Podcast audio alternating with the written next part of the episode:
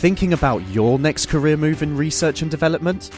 Then it's time to make your move to the UK. The nation that's investing 20 billion pounds in R&D over the next 2 years. The nation that's home to 4 of the world's top research universities. The nation where great talent comes together. Visit gov.uk forward slash great talent to see how you can work, live, and move to the UK.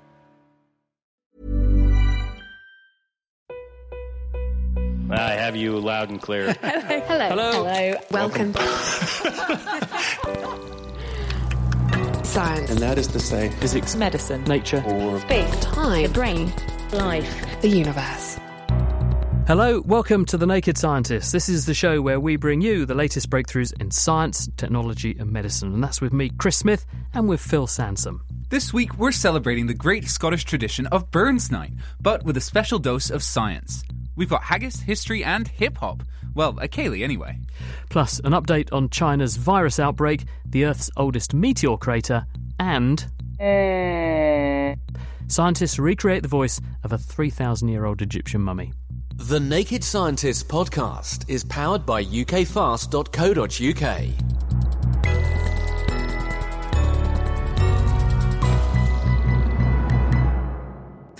Now, first this week, an update on the emerging viral infection from Wuhan City in China. The disease was first picked up by Chinese authorities right at the beginning of December, and the source appears to be a food market in Wuhan City. The virus itself is a newly identified member of a viral family called coronaviruses. Chris recently spoke to epidemiologist Neil Ferguson from Imperial College London. The severity of that disease varies from person to person who gets it, all the way from very severe, some deaths have been caused so far, to apparently really quite mild. We just don't know at the moment how most people are getting infected, but increasingly it looks like human to human transmission is playing a more important role.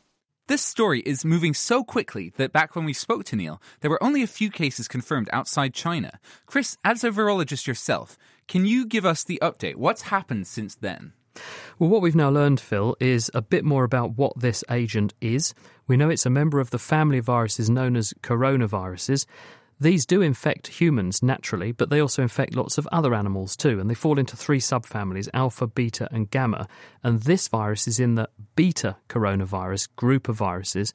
And why that matters is that there's a close relative of this virus called SARS, which some listeners will remember was what emerged from China under extremely similar circumstances in 2002 to 2003 and spread around the world. It infected about 8,000 people. It caused about 800 deaths in more than 50 countries.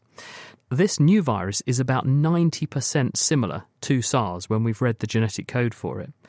And because of the connection to this food market, we know that there was a probably under the counter trade going on in illegal and other wildlife species in that market. So, what scientists are suggesting is that probably a consignment of animals, most likely bats, were brought to that market. Those bats have infected either humans directly or an intermediate animal and that intermediate animal has become very infectious and then passed the infection on to people. And what we're now seeing is onward transmission because we've got evidence that this virus is spreading from people who caught it into other people who've had contact with those people. Those were some pretty scary figures, obviously, that you just mentioned for SARS 800 deaths out of 8,000 cases. Is this new virus, from what we can tell so far, as dangerous and will it spread as widely, do you think? Overall, the number of people dying is not as high as it was for SARS, which was about 10%. It seems to be about 5%. Also, the people who are succumbing to this, many of them are vulnerable already. They are elderly or they have other health problems, but it is early days and that could change because the other thing about these viruses is they can mutate. They're finding a home now in a new host, and that is us. And there's every reason to be suspicious that as they learn to live in their new home, they're going to change genetically, and that will rewrite the rules of the ballgame.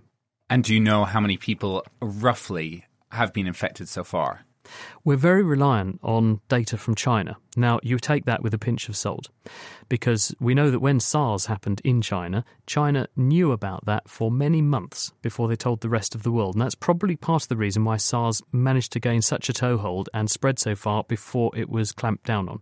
They have been more open and they have been more transparent with this outbreak, but at the same time, you always have to be cautious about just swallowing the figures that are passed to us. We know now they're talking about thousands of cases that they have confirmed in China, but when one looks at the news of what's happening in China and you see lockdown of entire areas of the country and them saying we're now going to build a new hospital with a thousand beds in it and we're going to do it in two weeks. Now, that's a major undertaking, and that suggests that they're very concerned. Obviously, some of the people listening to our show will fit into those categories that you mentioned earlier people more at risk, maybe people who are older. How worried should they be, even if they live nowhere near China?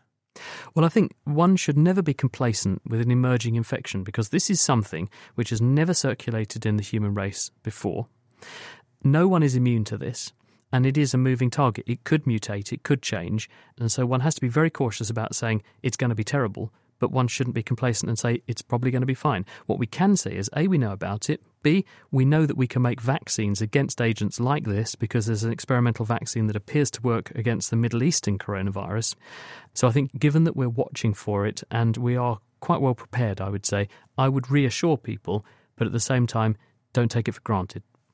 We've also had a question in from a listener for you, Chris. Jim Hungerford sent us this. Hi, Chris. I was wondering about the R0 for the new coronavirus. How can that be measured as a single number when I would have thought it very dramatically depending on the particular situation, like if people are crowded together or if they're particularly susceptible because of the weather, etc.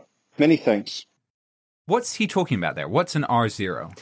R0 stands for the reproduction number. In other words, when a person is in the community and they're infected with something, how many new cases of that infection will they cause as a direct consequence of having the infection? If the R0 number is greater than 1, that means the outbreak is going to increase because for every case, there's going to be more cases than you started with.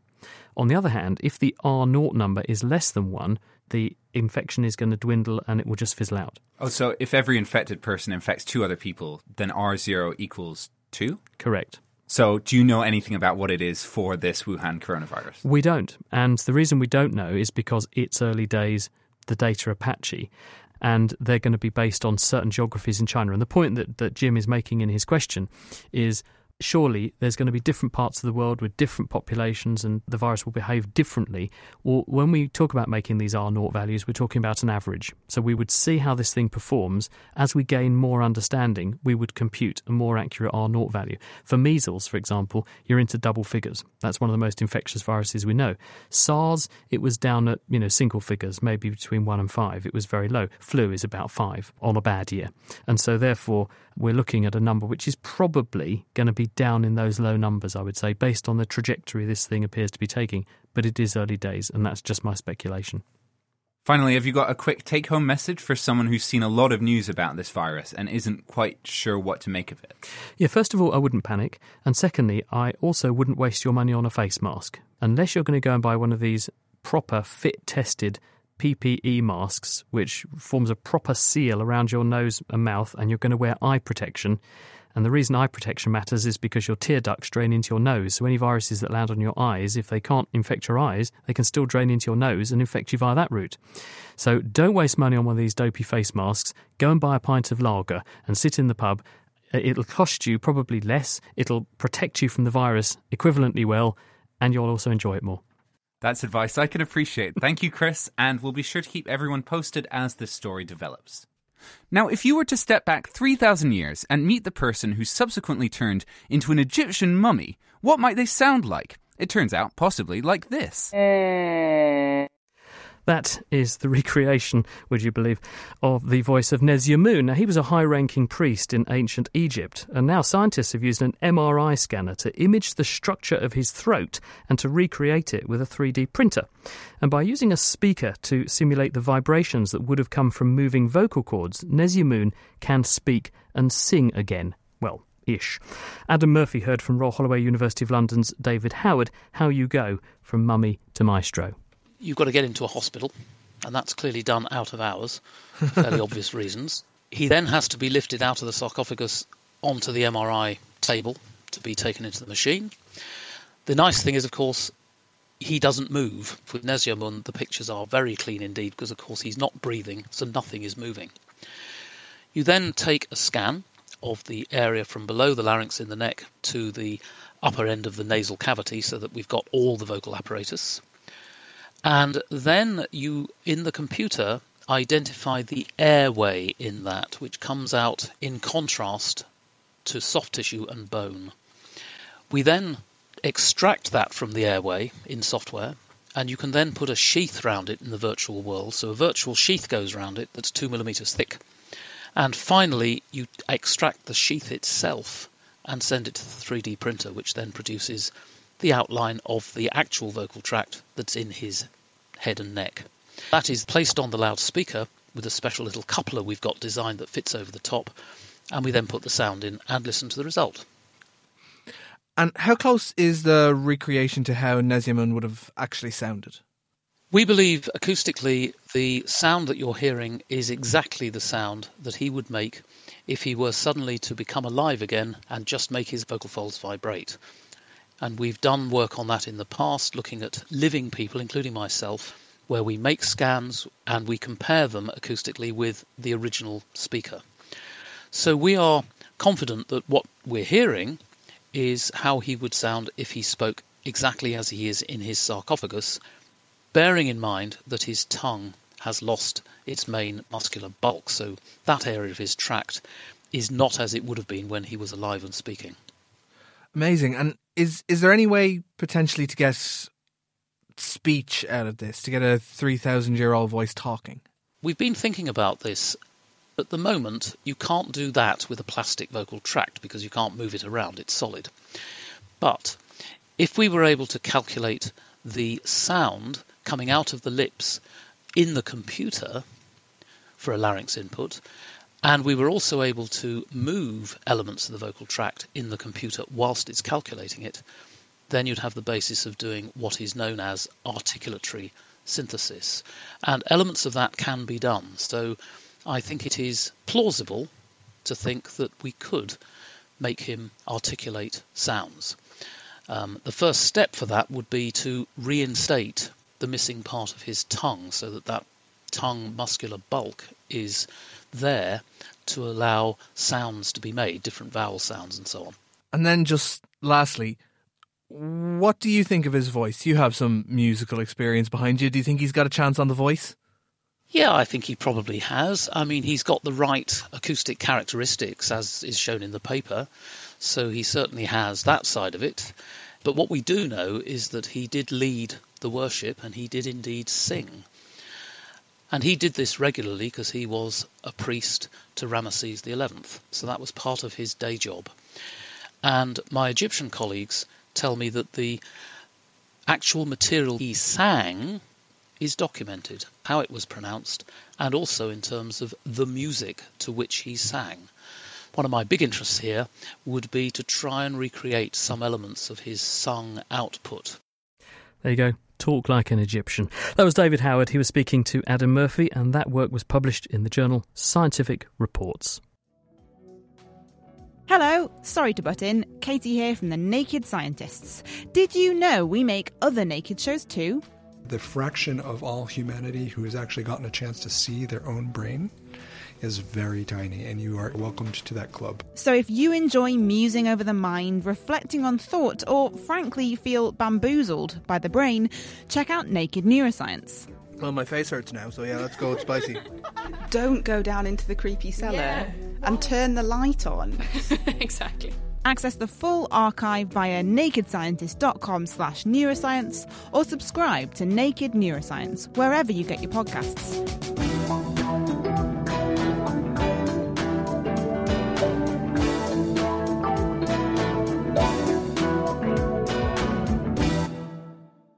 Well, still to come, the crucial science of how quickly a bumblebee can chuck up, and we break out a haggis for Burns Night. But first, we're going way back in time to what's just been confirmed as the oldest asteroid crater on Earth. It's called the Yarrabubba crater in the center of Western Australia, and it was created when something large smashed into our planet over two and a quarter billion years ago. By looking at rocks that came from the impact, these are called shocked crystals. The team of Australian geologists were able to figure out when exactly it happened, and because that date corresponds with some really big changes in the Earth's climate, the next step was to make a computer simulation to see what might have happened and what the consequences were. Thomas Davison at Imperial College in London created that simulation, and he told the whole story to Phil Sansom. We went to a crater in Western Australia called the Yarrabubba crater, collected some samples and dated those samples, and found that the age of the crater is older than the previously known oldest crater. So this crater is 2.229 billion years old. What was it that hit the Earth 2.2 billion years ago that made this crater? Good question. So we don't know exactly what it was, either an asteroid or a comet. The most likely scenario would be an asteroid hitting Earth. If it was an asteroid, we've run some models of this and found that the most likely scenario would be a, a 7 kilometre asteroid hitting at around 17 kilometres a second. Wow. My colleague Timmons Erickson, he went out and collected some samples from within the crater, picked up some bags of rocks, and brought them back to the lab. And then they sorted these samples. They used some special techniques to pull out some very small grains that are uh, called zircons and monazites. Now, these grains that they were analysing were about the width of a human hair. And those are things that can only come from something like an asteroid or a meteor? The features seen in those grains, they have shock features in them, and these are only found in impact events. So when an asteroid has hit the Earth at, at many kilometres per second, formed a shock wave which has squeezed the rocks in, under really high pressures and temperatures and changed the crystal structure of the minerals. And how do you tell how old those are? So they looked at these two minerals, monazite and zircon, and they looked at the amounts of lead and uranium in those grains. Now, uranium naturally decays to lead over time at a known rate. So we know that if you look at the ratio between the uranium and the lead, we can say how old a sample is. When you have an impact that squeezes the rocks under these really high pressures, that removes the lead from these grains and you sort of reset that clock. Oh, it's like the asteroid took all the sand out the bottom of the hourglass or the exactly. lead, and now yes. it, the uranium's turning into lead again. You can see how much it's changed. That's exactly right, yeah. What did the world look like back then? So we think that when the asteroid struck the Earth and, and, formed the Yarrabubba crater, we think the Earth was under a global ice age condition. So this is sometimes called the snowball Earth scenario. We think there would have been maybe a couple of kilometres of ice, possibly globally. So I then ran some computer simulations using some shock physics models to find out what would happen if an asteroid of this size hit the Earth with an ice sheet on top. What does that look like to the area and the ice around it? So the ice itself immediately under the asteroid is going to vaporize almost immediately. The ice is then pushed up high into the atmosphere in this sort of what we call a vapor plume going up into the upper atmosphere.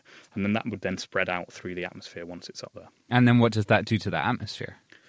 Well, water vapor is a, a, greenhouse gas. So if we can get enough of this up into the upper atmosphere, this could then start forcing the climate change, warming up the atmosphere and causing the ice age to thaw. And did it cause a big climate change? Well, there was a a big climate change at the time of the impact. Now, normally we can attribute global climate change to perhaps some volcanic activity. That wasn't the case at the time that the Yarrabubba impact happened. So we then think that maybe this could be the driving force behind that climate change. And how big of a change was that? Before the impact event, there was this perhaps global glaciation. After the impact, in the rock record, those sort of glacial deposits are not present for up to 400 million years after the impact. So, whatever thawed out the Earth, it had lasting effects and lasting changes on the climate. It's an amazing piece of detective work, isn't it? And fingers crossed it's not going to happen anytime soon again. Thomas Davison talking to Phil Sansom, and that uh, paper describing the work is in the journal Nature Communications. Onto a different type of climate effect now, and that is HFC23, hydrofluorocarbon 23. This is a gas produced as a byproduct of manufacturing refrigerants, but it's also an extremely potent greenhouse gas, thousands of times more powerful than carbon dioxide. Consequently, leading manufacturers have been put under considerable pressure to reduce their HFC emissions, which they claim they have done. But bizarrely, atmospheric scientists are seeing quite a different picture. Megan McGregor spoke to the University of Bristol's Matt Rigby. We saw reports from China and from India which showed that they had completely cut down emissions of a very potent greenhouse gas called HFC 23. This gas has been growing fairly consistently in the atmosphere for a few decades now, and it's about one ton of emissions of this gas is equivalent to somewhere between 12 and 15,000 tons of emissions of carbon dioxide. So, what we wanted to do is we wanted to then take a look at the data and see if that cut had actually played out in the atmospheric record. But unfortunately, what we seem to be finding is quite the opposite has happened that actually, instead of emissions reducing, they've grown and they're now higher than they've ever been. You wanted to keep an eye on the level of HFCs how did you go about measuring their concentration in the atmosphere? We use very sophisticated techniques. Essentially, they're methods to try and separate the air into its various component parts. And the concentrations of these HFCs are really challenging to measure. They're down at the levels of parts per trillion. So we have to use extremely sensitive instruments and we have to use techniques that essentially try and get rid of the bulk gases in the atmosphere, so things like nitrogen and oxygen. So we, we find ways of essentially removing those from our air samples and just leaving us with the more concentrated samples of the gases that we're interested in. And what we do is that we measure the concentration of a whole range of gases at various points on the Earth's surface. For example, we have a measurement station on the west coast of Ireland. We have measurement stations in Barbados and Samoa. They tend to be in relatively clean environments where we can look at the change in concentration in the background atmosphere. Is there any way using your measurement technique that you could figure out what's going on with, for example, more targeted measurements? Yes, so that's going to be the next step. We have a measurement station in Korea, which was not used in this paper this station, instead of being far away from emission sources in the background atmosphere, is actually quite close to some potential emission hotspots. So, for example, it, it, sees air arriving from the east coast of China. And so, in the past, we've used measurements from that station to be able to identify emission sources from China and the Korean Peninsula. So, hopefully, we'll be able to verify whether it is China that is still continuing to emit large quantities of HFC 23. So, what would you say to someone in the UK who is trying to reduce their carbon emissions? They're cycling everywhere, they don't eat any meat, while this kind of thing is going on in the background, given that it's such a potent gas? It's still important for all of us to think about how we live and how we can live more sustainably. But at the same time, yeah, we do need to keep up the pressure on the chemical industry uh, because they do have a disproportionate impact on climate and on the ozone layer. So hopefully, you know, with the two together, with enforcement action on chemical manufacturers and action by billions of individuals, then we'll move towards a more sustainable economy.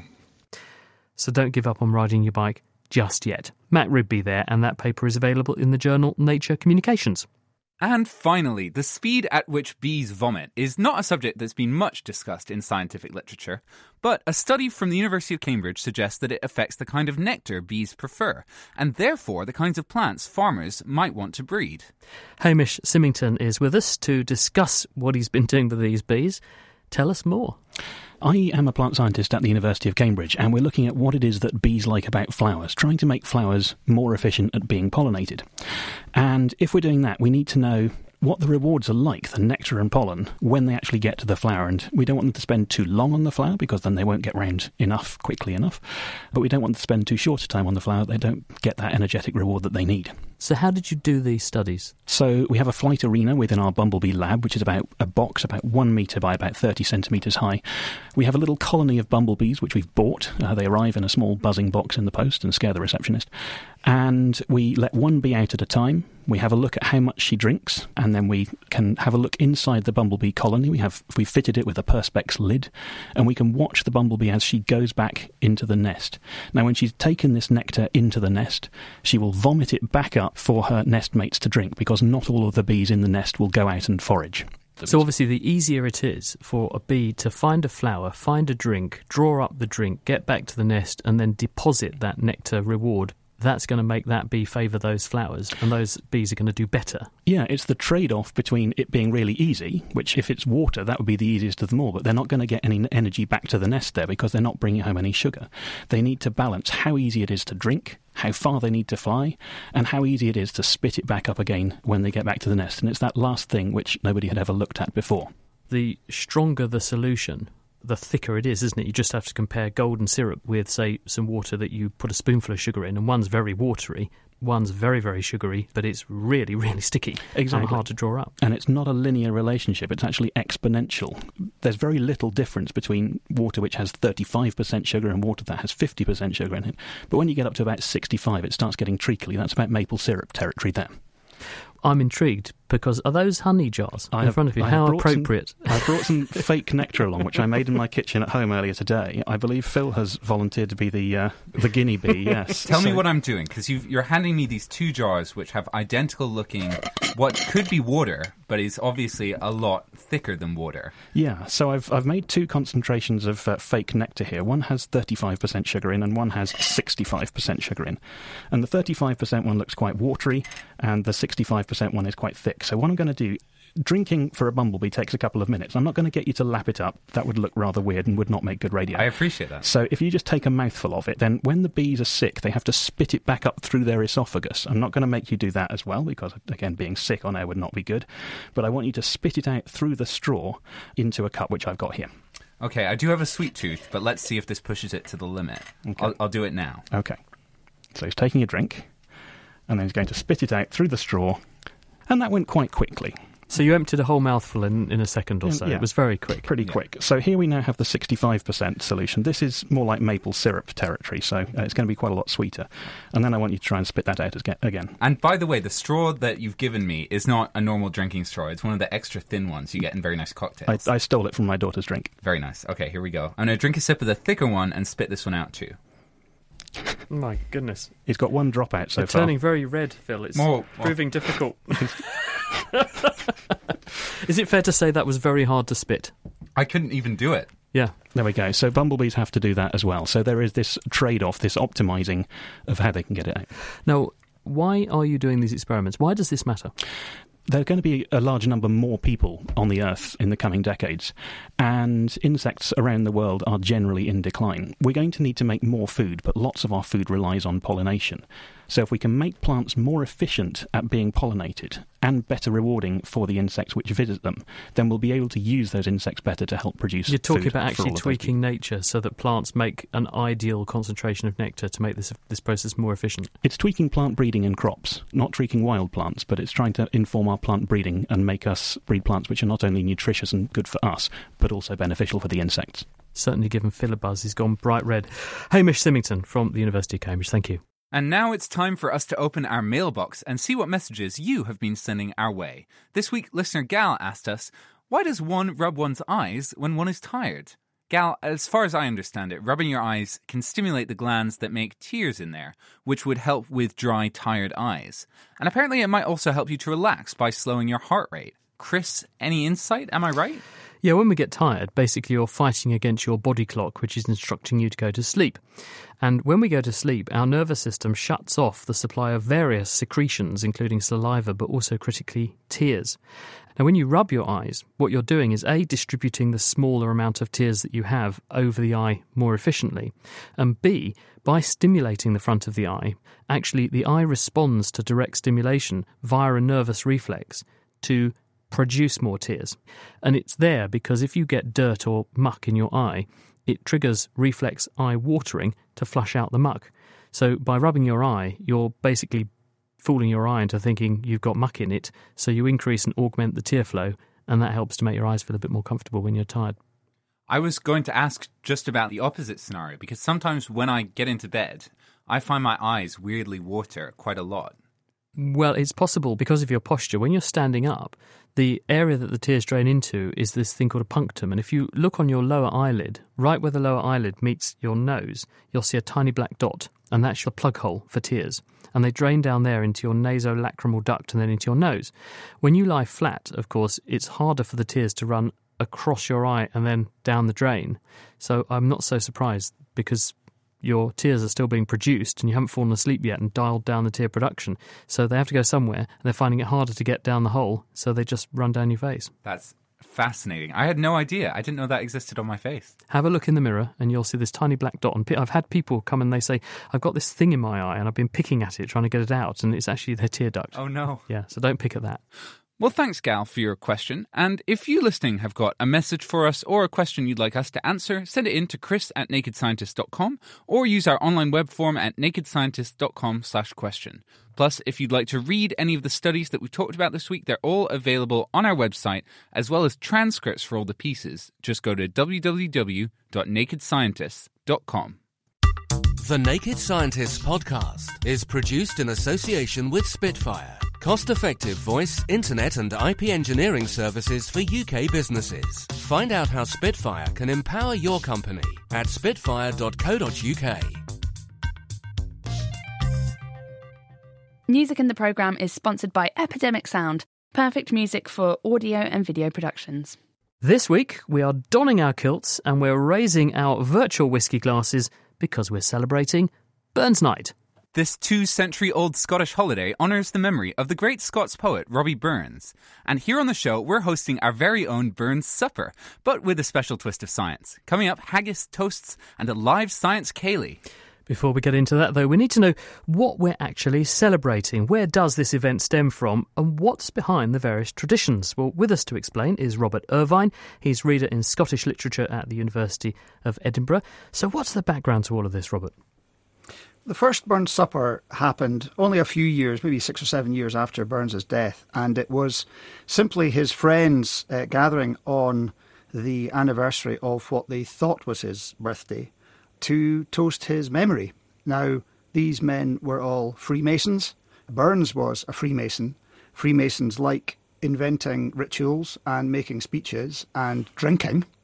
And I think that is the basic kind of recipe that then was developed and sophisticated over the decades into the Burns Supper that we're uh, used to today, which can be a very complex event. What can you tell us about Robert Burns, the man? Well, Burns was born into fairly humble circumstances. His father was a tenant farmer.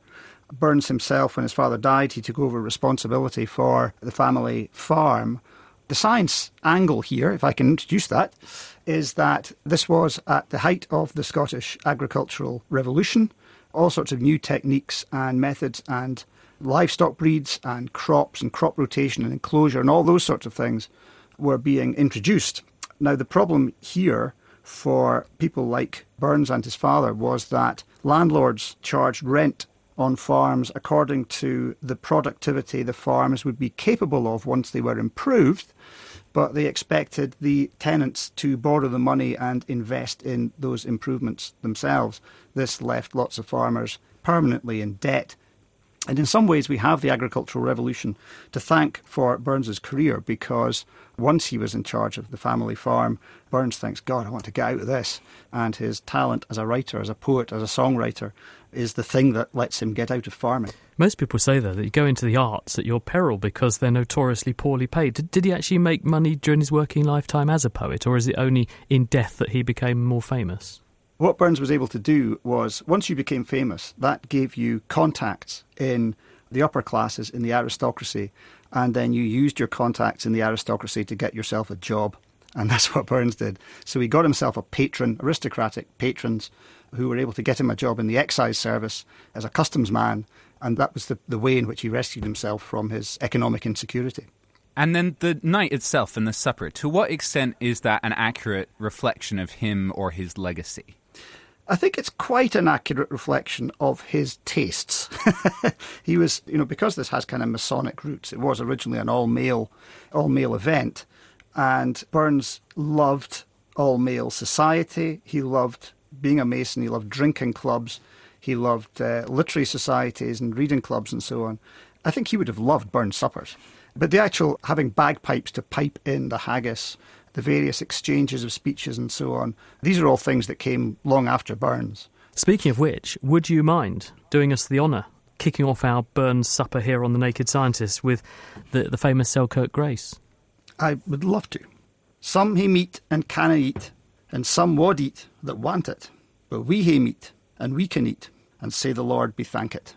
Thank you very much, Robert. I should, I should perhaps just explain there that meat in Scots just means food. So this is a vegetarian friendly grace. It's not, not oh, just for meat eaters. Great. Vegetarian food welcome. I think we're ready then to get underway with our Burns supper. Well, I hope your mouth is watering, Phil, because we're going to bring out the main course, which is Haggis. This is, of course, Scotland's national dish, and I absolutely love it. And I'll let you in on a little secret.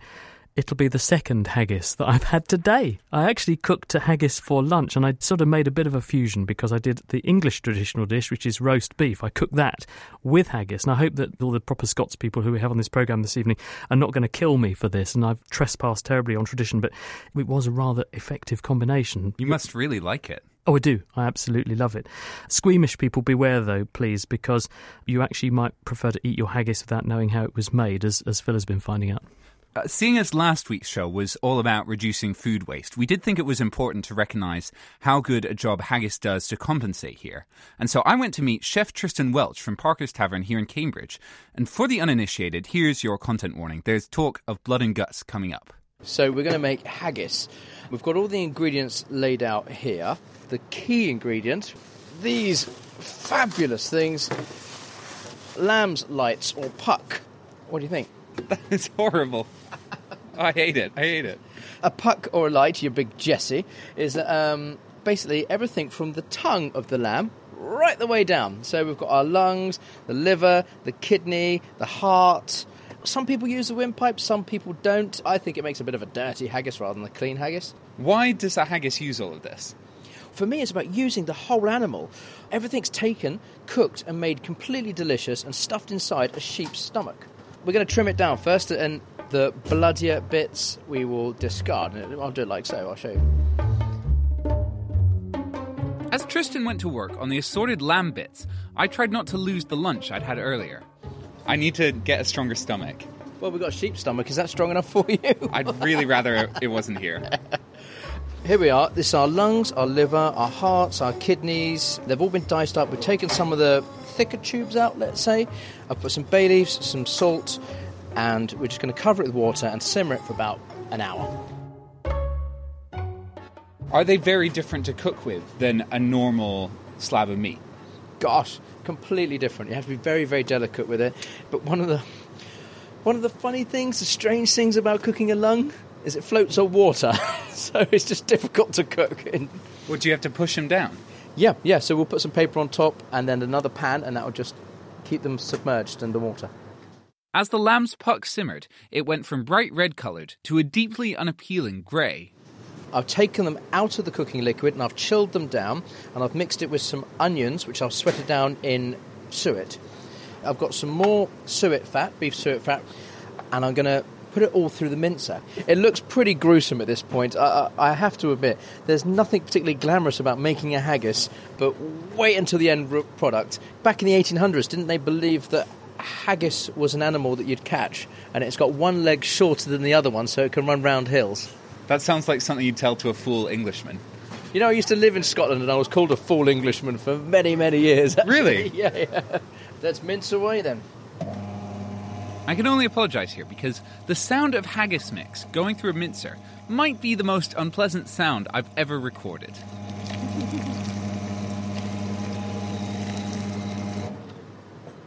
And there we are. So you add a generous amount of oats to it, it's almost 50 50, a good pinch of salt. So now we add our spices, which is nutmeg, coriander, allspice, black pepper. That's a really important one, but people always have their own spice mix and they keep it very closely guarded secret. And to this lovely mix, we're just going to add a little bit of our cooking stock, which I've had reducing down there on the stove.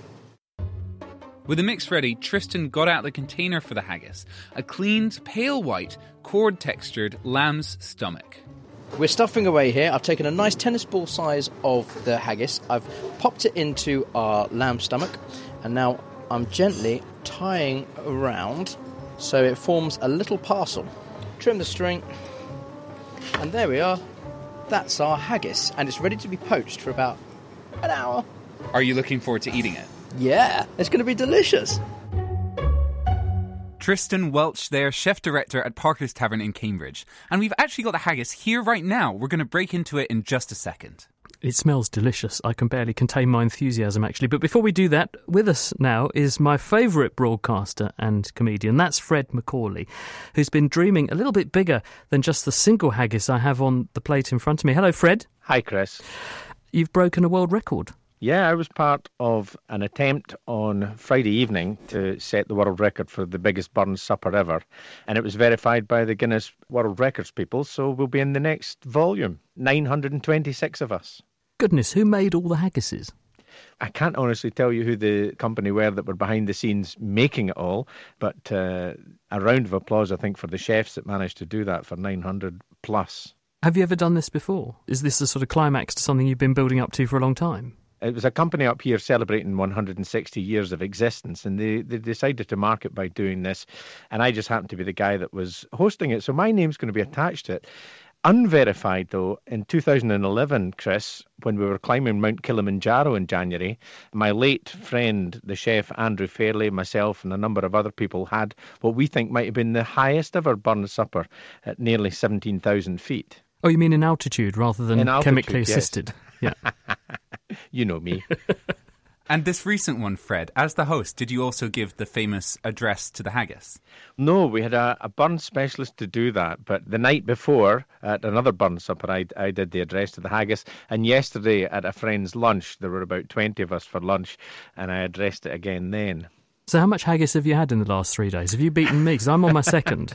Can I just commend you, Chris, for having it with roast beef? Because I, I'm all for trying it with different foodstuffs. And a, favourite up here now that I've heard some people enjoying is pretty much the same. They have a little bit of haggis, neeps, and tatties, but they have minced beef as the main part of the meat produce. On, Oh, I'm so relieved, Fred, because I was Yeah. terrified I'd trespassed No, on no, no, no. tradition. And did you dribble a wee bit of whiskey over the haggis? No, but should I have done? Yeah, I would say maybe 50 50. Um, really? what, 50%? As in, I, 50%.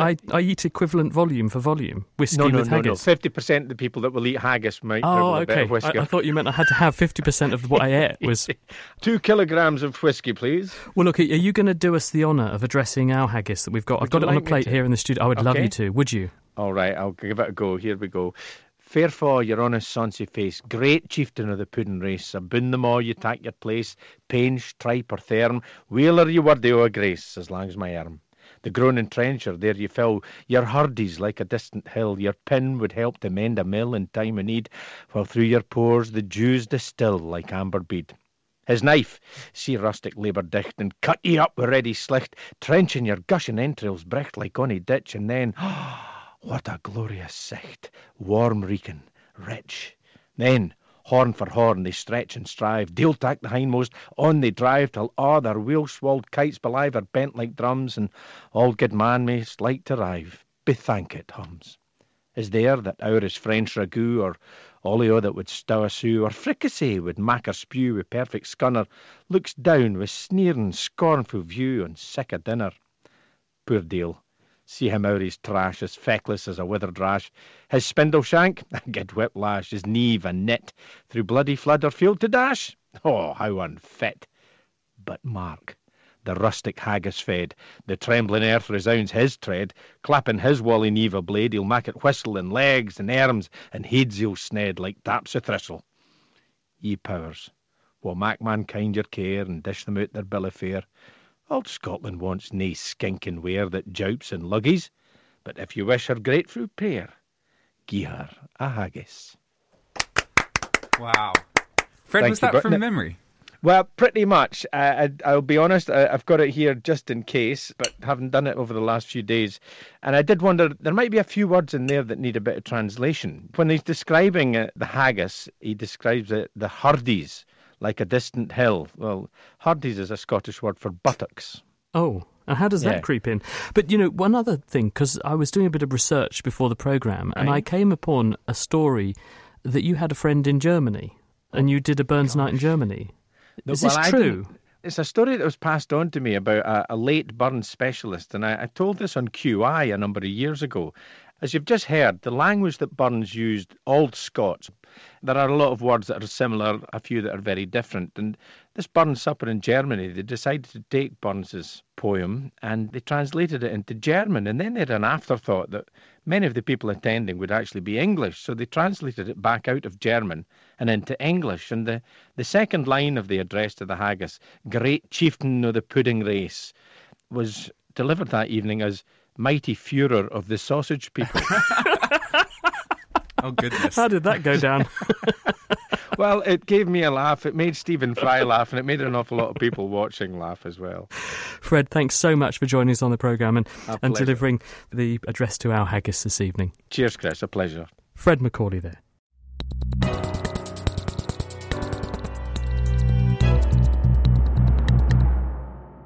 You join us right in the middle of our Burns Night Supper of Science. We're having our haggis along with a wee, unfortunately virtual, drama whiskey. And it's very nice haggis it is, actually, Phil. Your cooking is exceptional. Tristan's I can take recipe zero is, is absolutely fantastic. Really is lovely. Mm. Now, at this stage in the event, there is a toast to the immortal memory of Robert Burns. And following that, a male guest gives a special toast to the lasses, thanking and praising the women around the table. Lewis Thompson is from the University of Cambridge. He's a former naked scientist intern. He's also a Scotsman. So here's his toast to the historical lasses of Scottish science. Since the Scottish Science Hall of Fame features 10 great male scientists, it seems that the lassies of Scottish science are not oft discussed. But in the words of Rabbie Burns himself, amid this mighty fuss, just let me mention, the rights of women merit some attention. In the tradition of taking matters into their own hands, how have the lassies of Scottish science done in maintaining Burns' three rights of women, which he claimed were protection, decorum, and admiration? Protection was the realm of Victoria Drummond, the first woman member of the Institute of Marine Engineers. Serving on the cargo ship Bonita during the Second World War, she improved the speed of the ship's engines while under fire from the Nazis to allow the ship to dodge the bombs. Next on Burns' list, decorum. As all scientists know, good scientific decorum is the correct classification of your observations so that others can easily understand your work. Williamina Fleming knew the importance of this, helping to create the Pickering Fleming system for the classification of the thousands of stars whose light emission patterns she examined, and she discovered the Horsehead Nebula in 1888. Finally, Mary Somerville, the first woman to feature on Royal Bank of Scotland banknotes, apart from the Queen, has certainly had her fair share of admiration. Her writings on astronomy in the 19th century ultimately led to the discovery of Neptune, and her obituary in 1872 proclaimed, There could be no question whatever as to the Queen of Science. So, thinking of Victoria Drummond, Williamina Fleming, and Mary Somerville, I invite all the gentlemen listening to please stand and raise your test tubes in a toast to the lassies.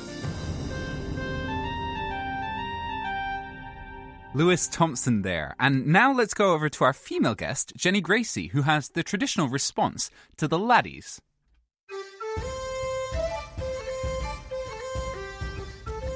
Thank you, Lewis. And Scottish men are no slouches either.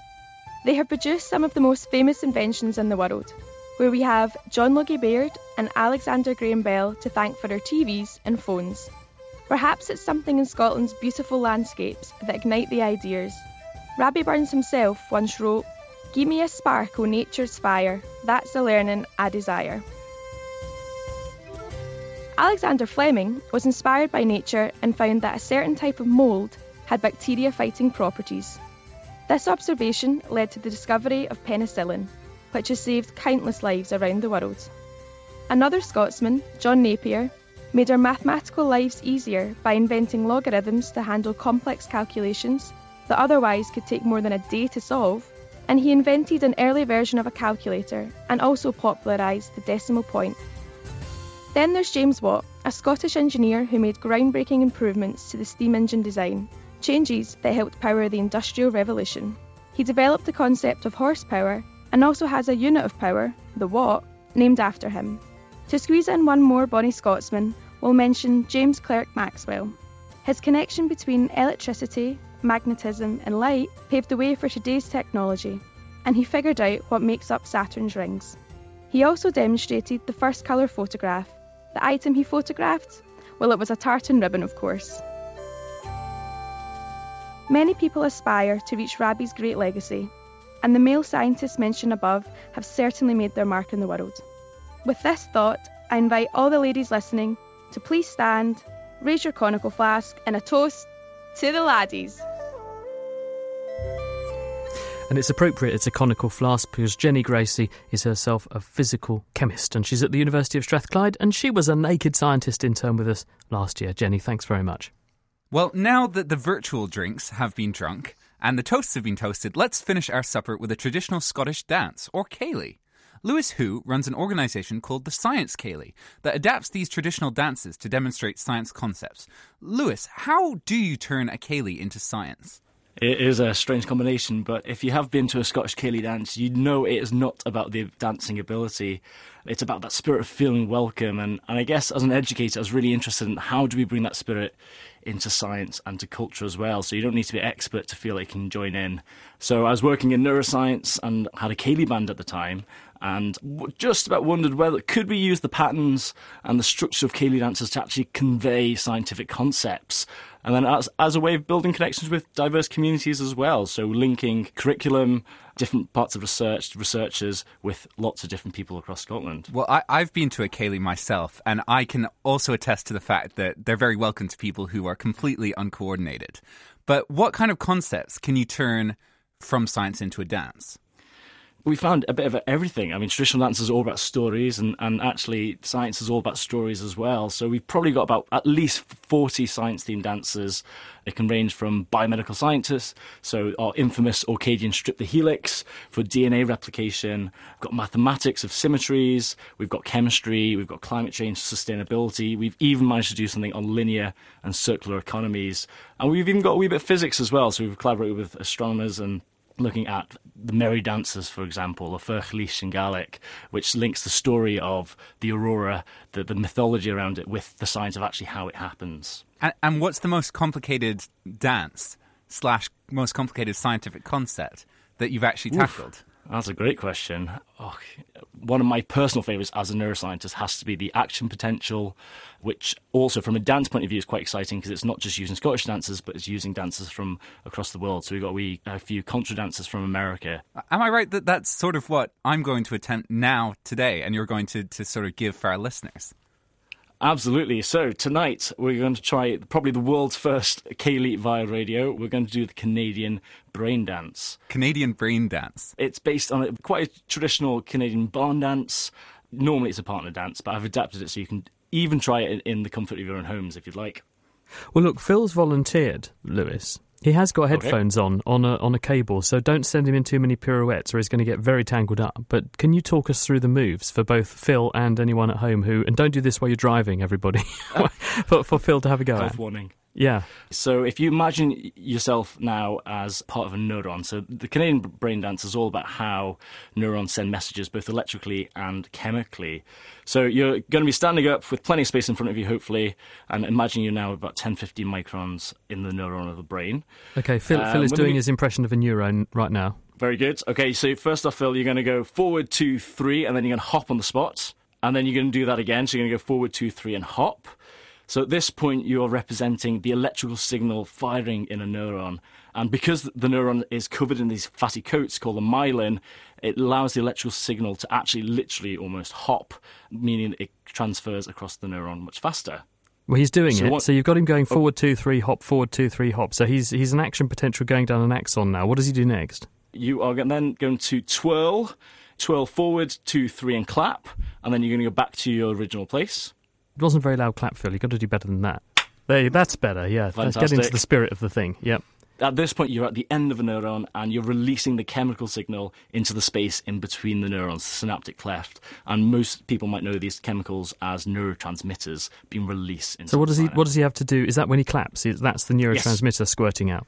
Exactly. Imagine the right. physical release. At Are you ready, point. Phil? You, you want to give it a go? I'm ready. Okay, I can give it a go. Are you, are you oh, happy hold to, to... We, we still got a few more moves. Oh, uh, quickly then. You'll shuffle forward, forward and back and back. So you've got the binding of the neurotransmitter to the receptor. And then finally, if there's enough excitation, and it is a Ceilidh after all, then that you're going to polka and skip. But I'll, I'll, run through the moves again the first time through the music. All right, so then. Well, let's, let's roll it and let's see how you get on. Are you ready, Phil? I'm ready. Are okay. you ready, Lewis? Let's Good roll luck. the music.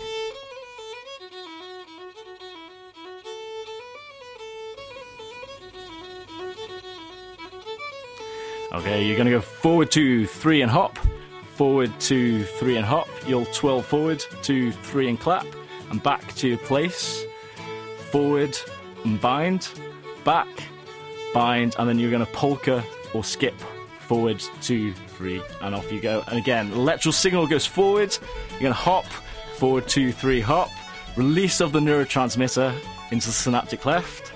you're binding to the right receptor, and hopefully, if there's enough excitation, the next neuron will start firing polka, polka, polka to finish and cycle again. There we go.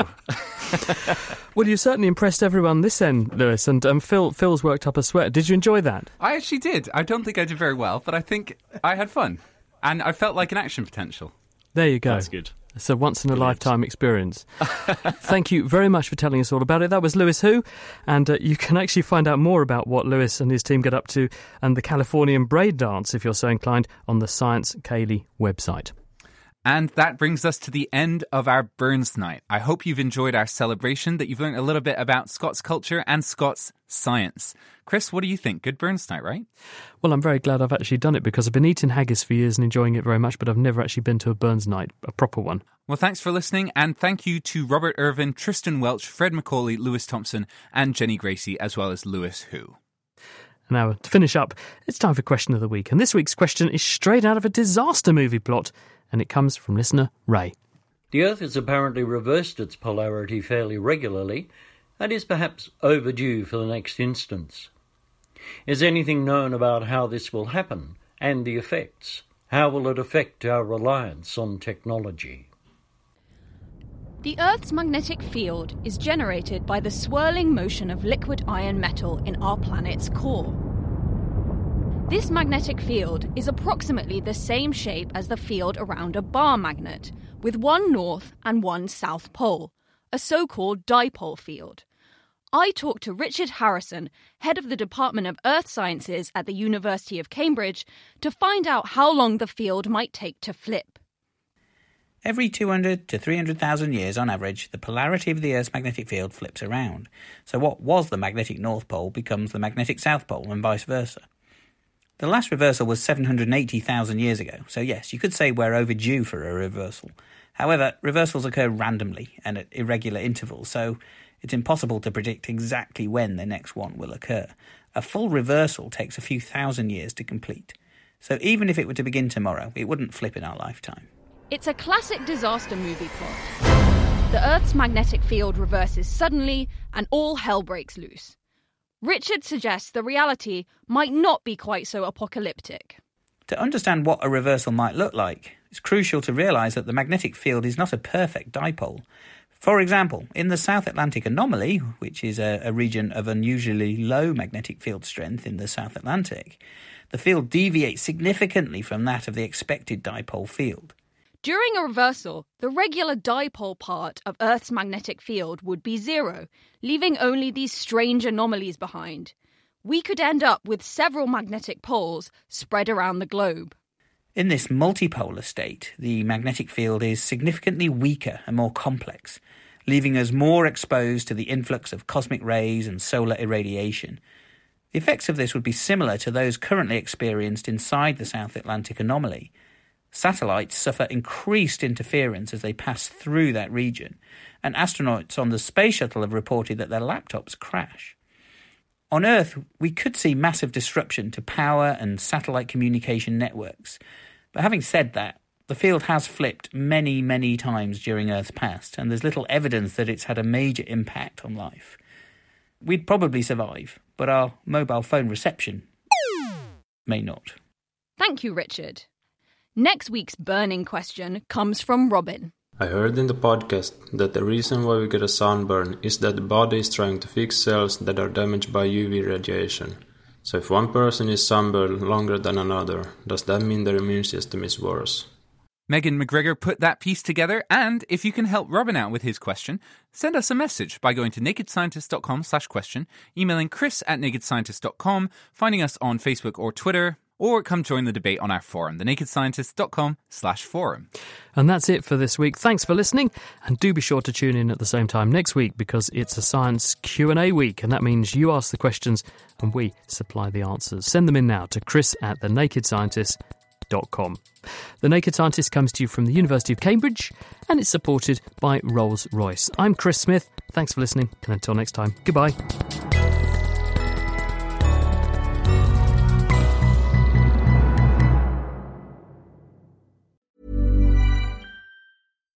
Thinking about your next career move in research and development? Then it's time to make your move to the UK. The nation that's investing 20 billion pounds in R&D over the next 2 years. The nation that's home to 4 of the world's top research universities. The nation where great talent comes together. Visit gov.uk forward slash great talent to see how you can work, live, and move to the UK.